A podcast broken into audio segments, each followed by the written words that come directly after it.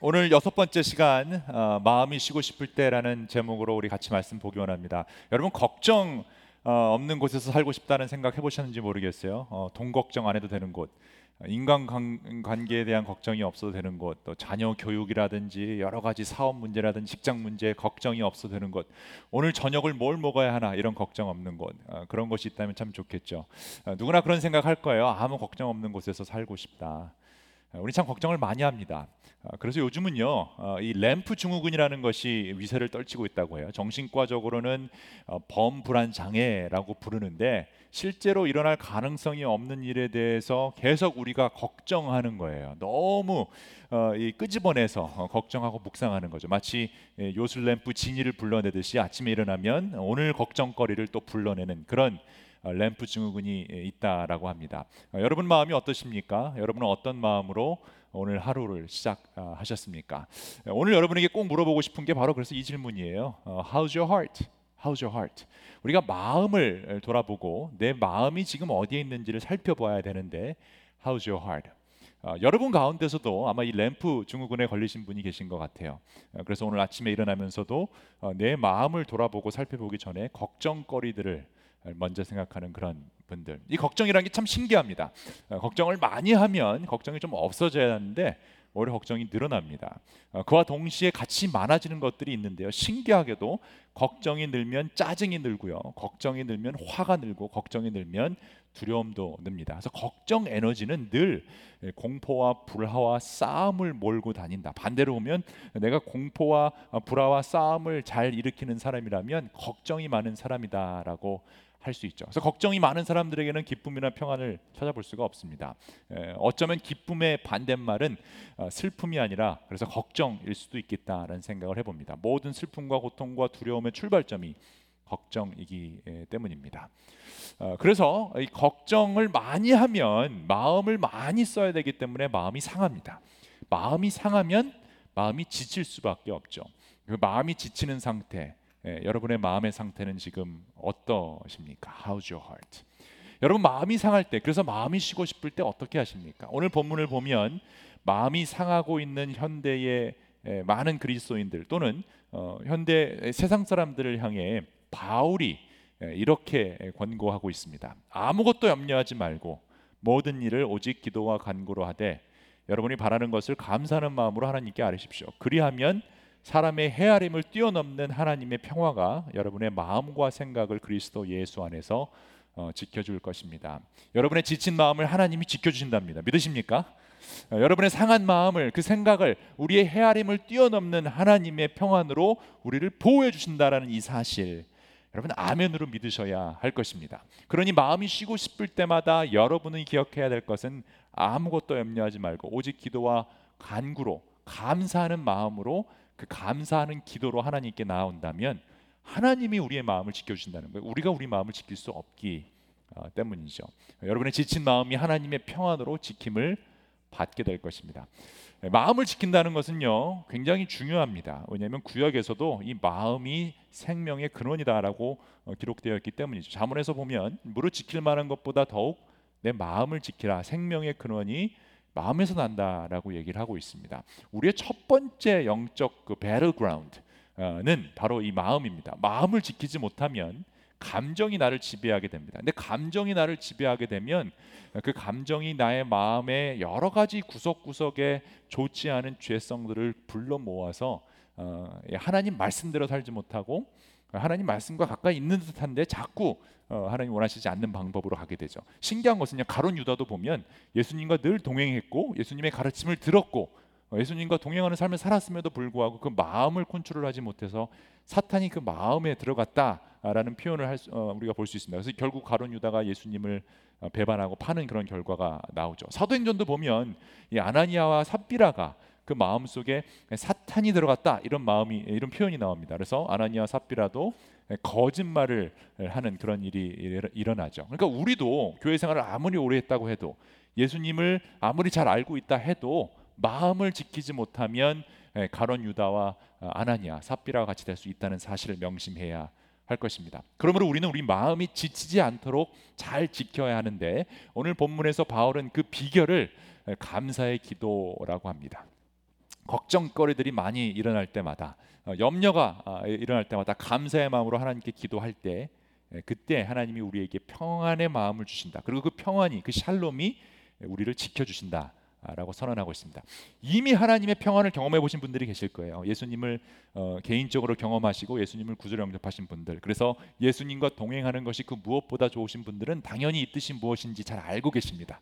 어, 평안의 마음이 무엇인지 잘 알 수 있죠. 그래서 하나님의 평안이 내 속에 있으면 다른 걱정과 염려거리들이 들어올 수 없음을 우리가 경험해 봅니다. 왜냐하면 하나님의 평안은 우리 마음을 뛰어넘는 우리가 마음을 넘쳐나는 우리 마음보다 훨씬 큰 어, 존재이기 때문이죠. 하나님 자체가 훨씬 크시죠. 그래서 평안이 내 마음을 주관하고 있으면 염려와 걱정이 비집고 들어올 어, 틈이 그 공간이 없습니다.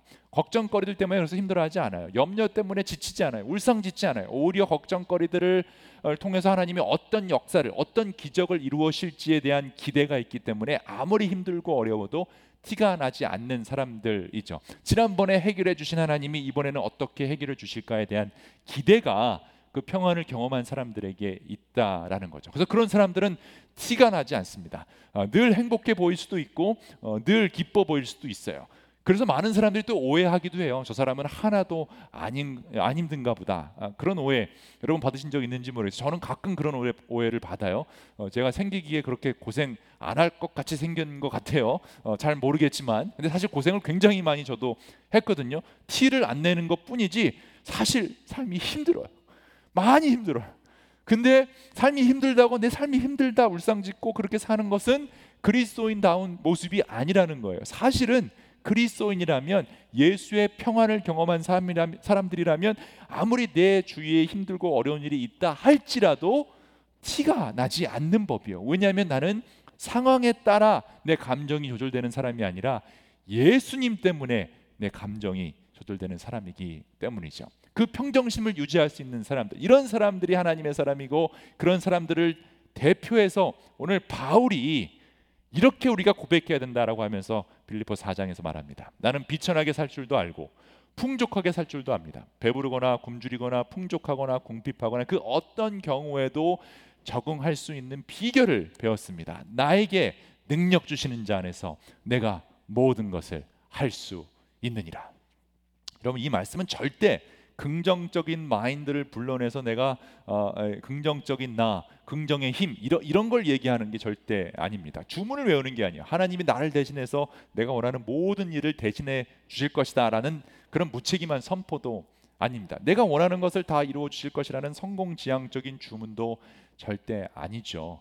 나를 만드신 분이 하나님이고 그 하나님이 예수 그리스도를 오셔서 십자가에 달려 죽으심으로 나에 대한 사랑을 확증하셨기 때문에 그 이유 때문에 내가 그 어떤 상황에서도 만족할 수 있는 비결을 배웠다라는 것이지 내가 아, 좋은 생각, positive한 생각, 긍정적인 생각을 외우고 명상을 하고 묵상을 했기 때문에 어떤 영적으로 도, 어떤 stage에 도달했다라는 뜻이 절대 아니라는 거예요.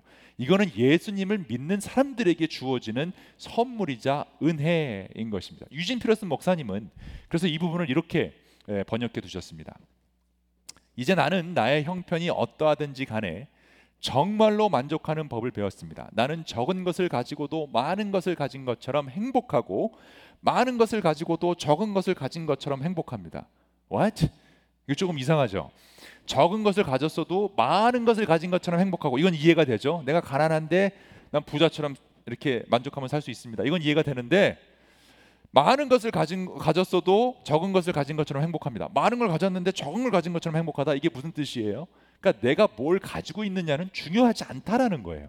지금 내 손에 뭐가 있는지는 중요하지 않다. 배부르거나 굶주리거나 많이 가졌거나 빈손이거나 행복하게 살 수 있는 일체의 비결을 찾았는데 내가 가진 것이 무엇이든지 내가 어디에 있든지 나를 지금의 나로 만들어 주시는 그 분 안에서 나는 모든 것을 할 수 있다라는 거예요. I can make it through anything in the one who makes me who I am.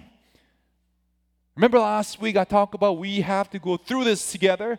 그 go through라는 그 포인트가 성경에서 굉장히 중요해요. 우리가 그 안으로 가로질러 들어가는 것, 같이 가는 것도 뭐 우리가 지난 주에서는 굉장히 중요한 포인트로 봤지만 그 같이 갈 수 있는 이유 중에 또 하나가 뭐냐면 어, 우리가 그 하나님 안에서 I can make it through anything in the one who makes me who I am. 나를 만드신 그 창조주 하나님 안에서 내 자신이 하나님 때문에 행복할 수 있다라는 그 확신으로 어, 가는 거죠. 바울은요.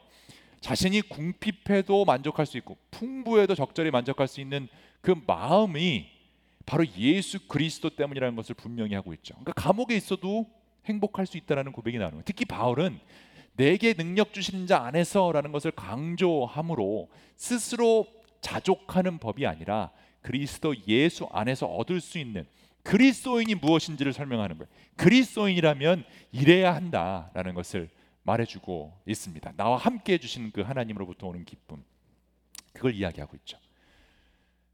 그러므로 나에게 주어진 상황이 나의 행복을 만드는 것이 아니라 나를 만드신 하나님 때문에 어떤 상황에서든지 나는 기쁨을 선택할 수 있는 능력이 있다. I can make it through anything. The one who makes me who I am. 여러분은 어떠십니까?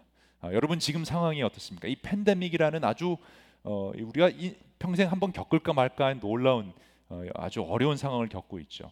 이, 이 상황에서의 기뻐함이 나한테 달려 있나요? 아니면 내 주위의 상황에 달려 있나요? 어, 내, 내가 나의 마음을 컨트롤할 수 있나요? 아니면 내 마음이 감정이 주위의 상황에 따라 자꾸 나를 컨트롤하려고 듭니까? 사람의 감정이라는 게 굉장히 웃긴 게요. 기분이 좋았다가도 갑자기 나쁠 수 있는 게 사람의 감정이죠. 여러분 그런 경험 해보시는지 모르겠어요. 너무 너무 기분이 좋은데 갑자기 기분이 나빠지는 어떻게 컨트롤할 수 없는 그런 상황들이 있어요. 어, 운전을 하다가 너무 좋아서 흥얼흥얼 노래를 부르는데 갑자기 누가 시그널도 없이 내 앞을 컷하면 굉장히 화가 납니다. 그 분명히 내 기분이 좋았는데 기분이 확 나빠지죠. 예전에 또 대학생 때 저는 어, 그런 경험이 있었어요. 그 LA에서 교회 부흥 집회 갔는데 너무 은혜를 받았어요. 너무 성령 충만해요. 와 하나님이 성령이 역사하셨어요. 그래서 두 손 들고 왁 찬양하는데 갑자기 뒤에 있는 어떤 에, 장로님이 손 좀 내리라고 그러면 분위기가 확 기분이 확 나빠져요. 순간적으로 그렇게 은혜를 받고 기분이 좋았는데 손 내리라는 말에 화가 나죠. 확 한마디 해버릴까. 우리 감정이 그래요. 우리 입으로는 아멘이라고 믿음을 고백하면서 갑자기 저주할 수 있는 사람들이 우리 우리 마음, 우리 감정을 컨트롤하지 못해서 어, 정말 우리가 실수하는 경우가 많이 있죠. 사도 바울은 그런 우리들에게 오늘 본문 말씀을 통해 그렇게 우리가 감정에 휘둘리는 사람이 아니라 정말 상황에 따라서 움직이는 사람이 아니라 예수 그리스도 때문에 우리가 만족할 수 있는 사람이 되어야 된다라는 것을 계속 얘기한다. 근데 그 방법이 뭐냐면 감사의 기도라는 거예요. 기도. 기도를 통해서 할 수 있다. 자 그런데 문제가 있습니다. 이런 설교 많이 들어봤습니다. 그렇지 오직 모든 것을 어, 걱정하지 말고 염려하지 말고 기도와 감사로 하나님께 나가라. 그러면 하나님께서 우리의 마음을 주관해 줄 것이다라는 것을 들었는데 말은 쉬운데 정말 배고프고 정말 빈손일 때도 감사를 기도를 통해 예수님 때문에 행복할 수 있을까요? 어, 그런 얘기 저는 많이 들어봤어요. 사랑이 밥 먹여주냐? 행복이 밥 먹여주냐? 어, 현실적으로 돈이 필요하지 않냐? 현실적으로 돈이 필요하죠. 정말 배고, 배고프고 빈손일 때도 마음이 지치지 않고 기쁘게 감사하는 마음으로 잘 살 수 있을까요? 어, 내 주위의 환경이, 어, 내 가족이, 내, 내 상황이 그렇지 않은데 정말 예수님 때문에 행복할 수 있을까요? 이게 그리스도인들이 겪고 있는 딜레마 또 고민 중에 하나인 것 같습니다. 가난 가난 때문에 마음이 지치고 가난 때문에 힘든데 가난이 해결하지 해결되지 않는 상황에서 어떻게 내 마음이 평안을 누릴 수 있을까? 근데 오늘 어, 하나님께서 여러분에게 주시는 답은요. 기본적으로 기본적으로 어, 그리스도인의 삶은 상황이 바뀌어지기 때문에 기뻐하는 삶이 아니고 상황이 바뀌어지지 않는다 할지라도 그리 아니하실지라도 예수님 때문에 기뻐할 수 있어야 된다는 거예요. 그런데도 우리는 웬만하면 부자가 돼서 기뻐하는 것이 더 좋아 보여요. 하나님 이왕 행복하게 할 수 있는 선택권을 주실 거면 가난한 것보다 좀 부자가 되게 여유가 있게 해주세요. 당연히 그런 기도 할 수 있죠. 가난한 것보다 부한 것이 더 뭔가 마음이 편할 수 있기 때문에 그런데 이런 바램은 세상 사람들 믿지 않는 사람들도 똑같이 하고 있잖아요. 그러니까 이런 마음으로 살아간다면 우리는 예수님을 모르는 사람과 별 다를 게 없어요. 예수님을 모르는 사람과 별 차이가 없다면 예수님이 특별히 우리에게 그 놀라운 예수님의 기적을 베풀어 주시지도 않아요. 여러분 우리가 세상 사람들과 좀 달라야 하지 않을까요? 세상 사람들과 좀 많이 달라야 하지 않을까요? 그래서 세상 사람들로 하여금 도대체 뭘 믿고 있길래 뭐 도대체 너 너의 아버지는 누구길래 그렇게 당당하게 배짱 있게 살아갈 수 있느냐 좀 이런 얘기를 듣지 들어야 하지 않을까요? 사랑하는 성도 여러분, 그리스도인들이 세상에서 손가락질 받는 이유는요. 세상 사람들과 별 차이가 없기 때문이에요. 다 똑같은 거 추구하고 다 똑같은 데서 슬퍼하고 다 똑같은 것에서 짜증내고 다 똑같은 것에서 감동하고 감사하면 뭐 그 사람들이 우리 보고 예수님 믿으려고 하겠어요. 그리스도의 능력이 그런 사람들에게 나타나지 않아요. 근데 여러분 우리는 세상이 줄 수 없는 능력을 가진 사람들이에요. 돈이 줄 수 없는 능력이 우리에게 있어요. 그 능력은 바로 내 상황에 상관없이 내 주위에 상관없이 예수 그리스도로 말미암아 내가 기쁨을 선택할 수 있는 능력이에요. 아무리 극심한 가난에 쪼들린다 해도 넉넉한 마음으로 남에게 베풀 수 있는 능력을 우리에게 주셨어요. 나에게 주어진 상황이 나의 행복을 만드는 것이 아니라 예수 그리스도 그 분 한 분만 바라보기 때문에 내 삶에 감정이 컨트롤되는 그래서 어느 상황이든지 자족할 수 있는 그런 능력을 우리에게 주셨습니다. 여러분 그 능력을 갖고 계십니까? 바울이 이걸 강, 지금 간증하고 있습니다. 감옥에 갇혀서 어, 두손 두 발 다 묶여 있는 그 상태에서 옛날 감옥은 지금 감옥과는 비교할 수 없는 그런 고통스러운 곳이죠.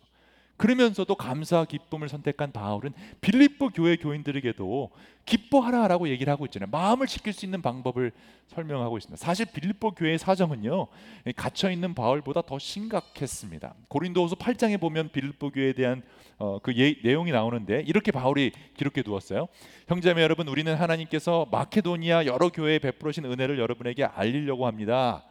그 마케도니아에 있는 교회 중에 하나가 빌립보 교회였는데 그들은 큰 환란의 시련을 겪으면서도 기쁨이 넘치고 극심한 가난에 쪼들리면서도 넉넉한 마음으로 남에게 베풀었습니다. 큰 환란, 시련, 극 그냥 가난이 아니라 극심한 가난 가운데서도 넉넉한 마음으로 남에게 베풀었다라고 칭찬하고 있어요.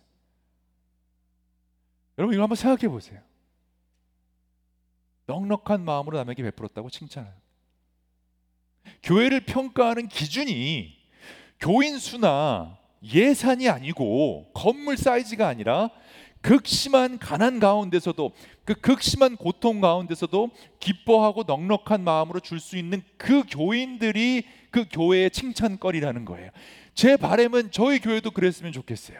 아무리 힘들고 어려운 상황이 있을지라도 그 상황 속에서 극심한 고통 가운데서 극심한 가난 가운데서도 예수님이 좋아서 예수님 때문에 행복할 수 있는 그 기쁨이 넘쳐나는 사람들 그래서 예수님처럼 넉넉히 이 세상을 이겨나가는 그런 사람들 예수로 빛나는 사람들 그런 사람들이 많이 있는 곳이 칭찬받는 교회이고 부흥하는 교회라는 거예요. 지금 팬데믹 상황은 절호의 찬스예요.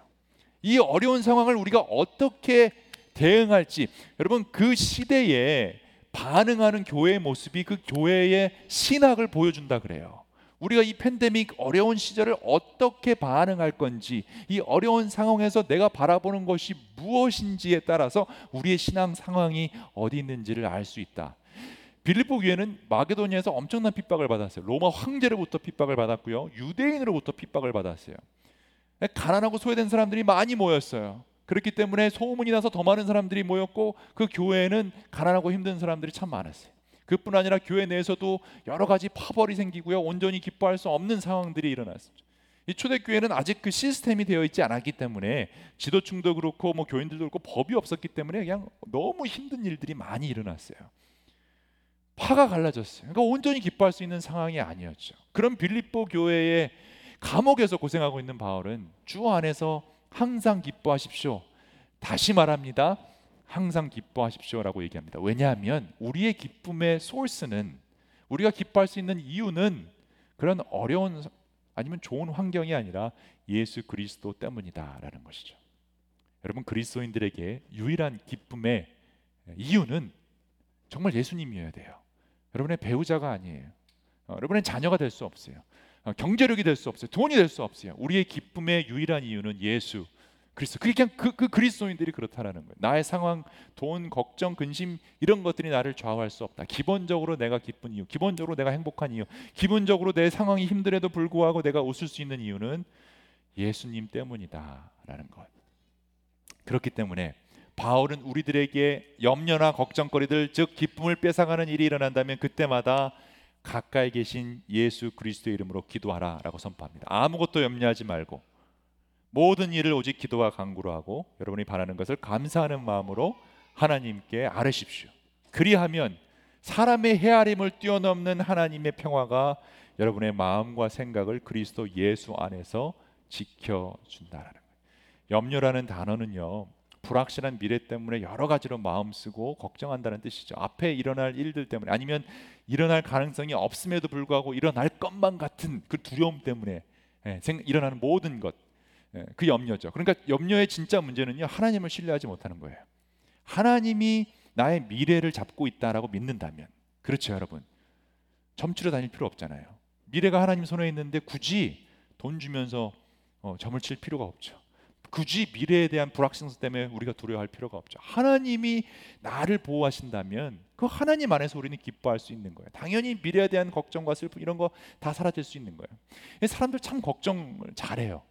어, 걱정 class를 들은 것도 아닌데 그렇죠? 우리가 대학교에서 어, How to 걱정 101 이런 걸 택한 것도 아닌데 걱정은 정말 잘해요. 모이면 걱정거리 나누는 거 정말 많이 얘기하죠. 근데 재밌는 연구 결과가 있잖아요.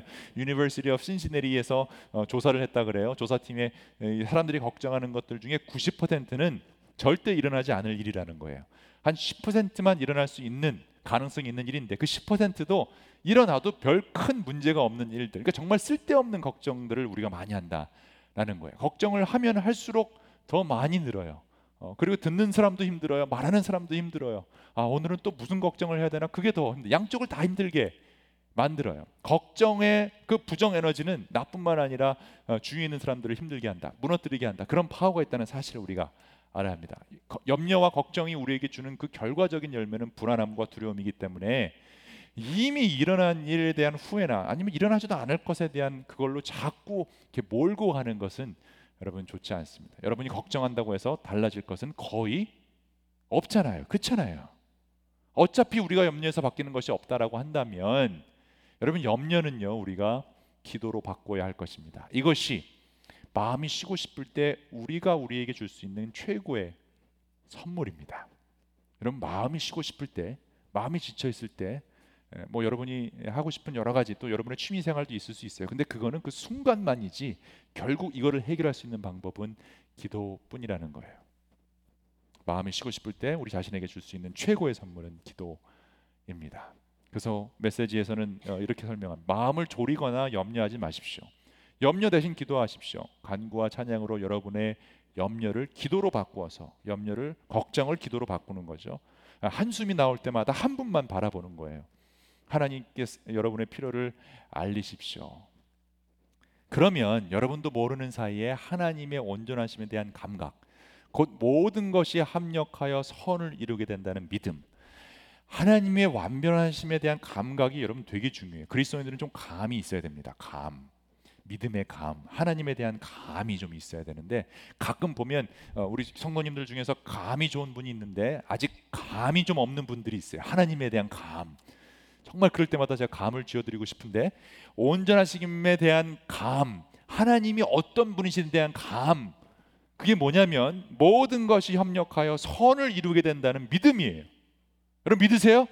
지금 일어나고 있는 모든 일들이 여러분 인생의 소설을 보면 그 스토리를 쭉 보면 어, starting point가 있고 ending point가 있는데 중간에 우여곡절을 겪다가 결국은 마지막 어린 양의 혼인 잔치에 우리가 해피 엔딩을 끝나는데 그 가는 방향에서 일어나는 일들이에요. 이 모든 것이 합력하여 선을 이루게 된다는 믿음이 생겨나서 여러분의 마음을 안정시켜 줄 것입니다. 그리스도께서 여러분의 삶의 중심에서 염려를 쫓아내실 때 일어나는 일은 실, 실로 놀랍기에 예, 그지없다. 걱정과 염려를 통해 저는 그 두려움이 생겼다면 기도를 통해서는 모든 것이 합력하여 선을 이루는 하나님에 대한 감이 생겨야 돼요. 감. 그래서 여러분 마음이 쉬고 싶을 땐 기도하십시오. 마음이 쉬고 싶을 땐 기도하셔야 돼요. 우리 자신에게 줄 수 있는 최고의 선물은 예수님 안에서 기도뿐이기 때문입니다. 말씀을 마치겠습니다. 그리스도인들 여러분들은 이번 주에 이렇게 사셨으면 좋겠어요. 어, 걱정 근심이 제가 이렇게 설교한다고 해서 다 사라지는 건 아니에요. 여러분 저는 무슨 마술쟁이나 어, 종교 지도자로 무슨 어떤 여러분의 삶을 더 윤택하게 만들어 주거나 어, 제 안수 기도를 받으면 여러분은 사업이 100배로 결실을 맺거나 아, 그래, 그랬으면 좋기도 할 것 같아요. 그러면 훨씬 목회가 쉽겠다는 생각이 들기는 하지만 그런 걸 광고하기 위해 이 자리에 부르심을 받은 사람이 아니에요. 저는 예수 그리스도의 복음을 전하기 위해 왔어요. 어, 진리를 선포하기 위해 왔어요. 그건 뭐냐면 어느 상황에든지 여러분이 마음이 평안할 수 있는 방법은 예수 그리스도로 기뻐하는 것뿐이라는 거예요. 그래서 막 주위에서 힘든 일이 일어나고 저도 그런 일이 일어나요. 보, 보기에는 참 목사님 어, 아무 걱정 없이 사나보다라고 생각했는데 그렇지 않아요. 저 걱정이 얼마나 많은데요. 근데 하나도 저의 감정을 건드리지는 못해요. 그냥 그거를 그냥 팩트예요. 저는 그냥 문제는 문제점이에요. 어, 그걸 내 삶을 내 기쁨을 뺏어갈 수가 없어요. 제가 그렇게 선포했어요. 절대 내 기쁨을 뺏어가지 못한다. 여러분도 그러셨으면 좋겠어요. 그래서 문제가 일어날 때마다 어떻게 해야 되지? 그래서 멈추면 그냥 걱정인데요. 여기에 우리가 앞에 하나만 더 넣으면 기도가 돼요. 하나님 어떻게 할까요? 하나님 어떻게 할까요? 하나님 이 상황을 어떻게 할까요? 하나님 어, 이, 이 남편을 어떻게 할까요? 하나님 이 아내를 어떻게 하나님 이 자식을 어떻게 할까요? 자녀들을 자녀들을 어떻게 할까요? 아니면 정말 그 이상한 그 사람 그 사람 어떻게 할까요? 하나님 경제적으로 힘듭니다. 어떻게 해야 되죠? 하나님 누가 날 괴롭힙니다. 어떻게 합니까? 일이 너무 많아요. 피곤해요. 힘들어요. 어떻게 하죠? 여러분 하나님께 일러 바치세요. 하나님께 고자질하세요. 여러분 뒷담화하는 거 우리 좋아하잖아요. 솔직히 교회에서 일어나는 일 집에 가서 다 얘기하잖아요. 남편들한테도 얘기하고 아내한테도 얘기하고 그럼 또 애들이 그걸 듣고 또 애들이 다 전해줘요 또. 그러니까 애들이 있을 때는 하지 마시고 인간들끼리 하는 그런 뒷담화는 다 새어 나와요. 근데 하나님 앞에서 하는 고자질은 하나님 앞에서 하는 하소연은 절대 새어 나올 일이 없어요. 그러니까 여러분 하나님 앞에 그걸 다 쏟아 놓으세요. 그러면 하나님의 평강이 예, 여러분의 마음을 지켜 주실 거예요. 그게 우리가 마음이 상하고 지칠 때 나에게 줄 수 있는 최고의 선물이에요. 염려 대신 기도로 살아가는 여러분 되셨으면 좋겠어요. 그래서 사도 바울의 고백이 여러분의 고백이 되면 좋겠다는 생각을 합니다.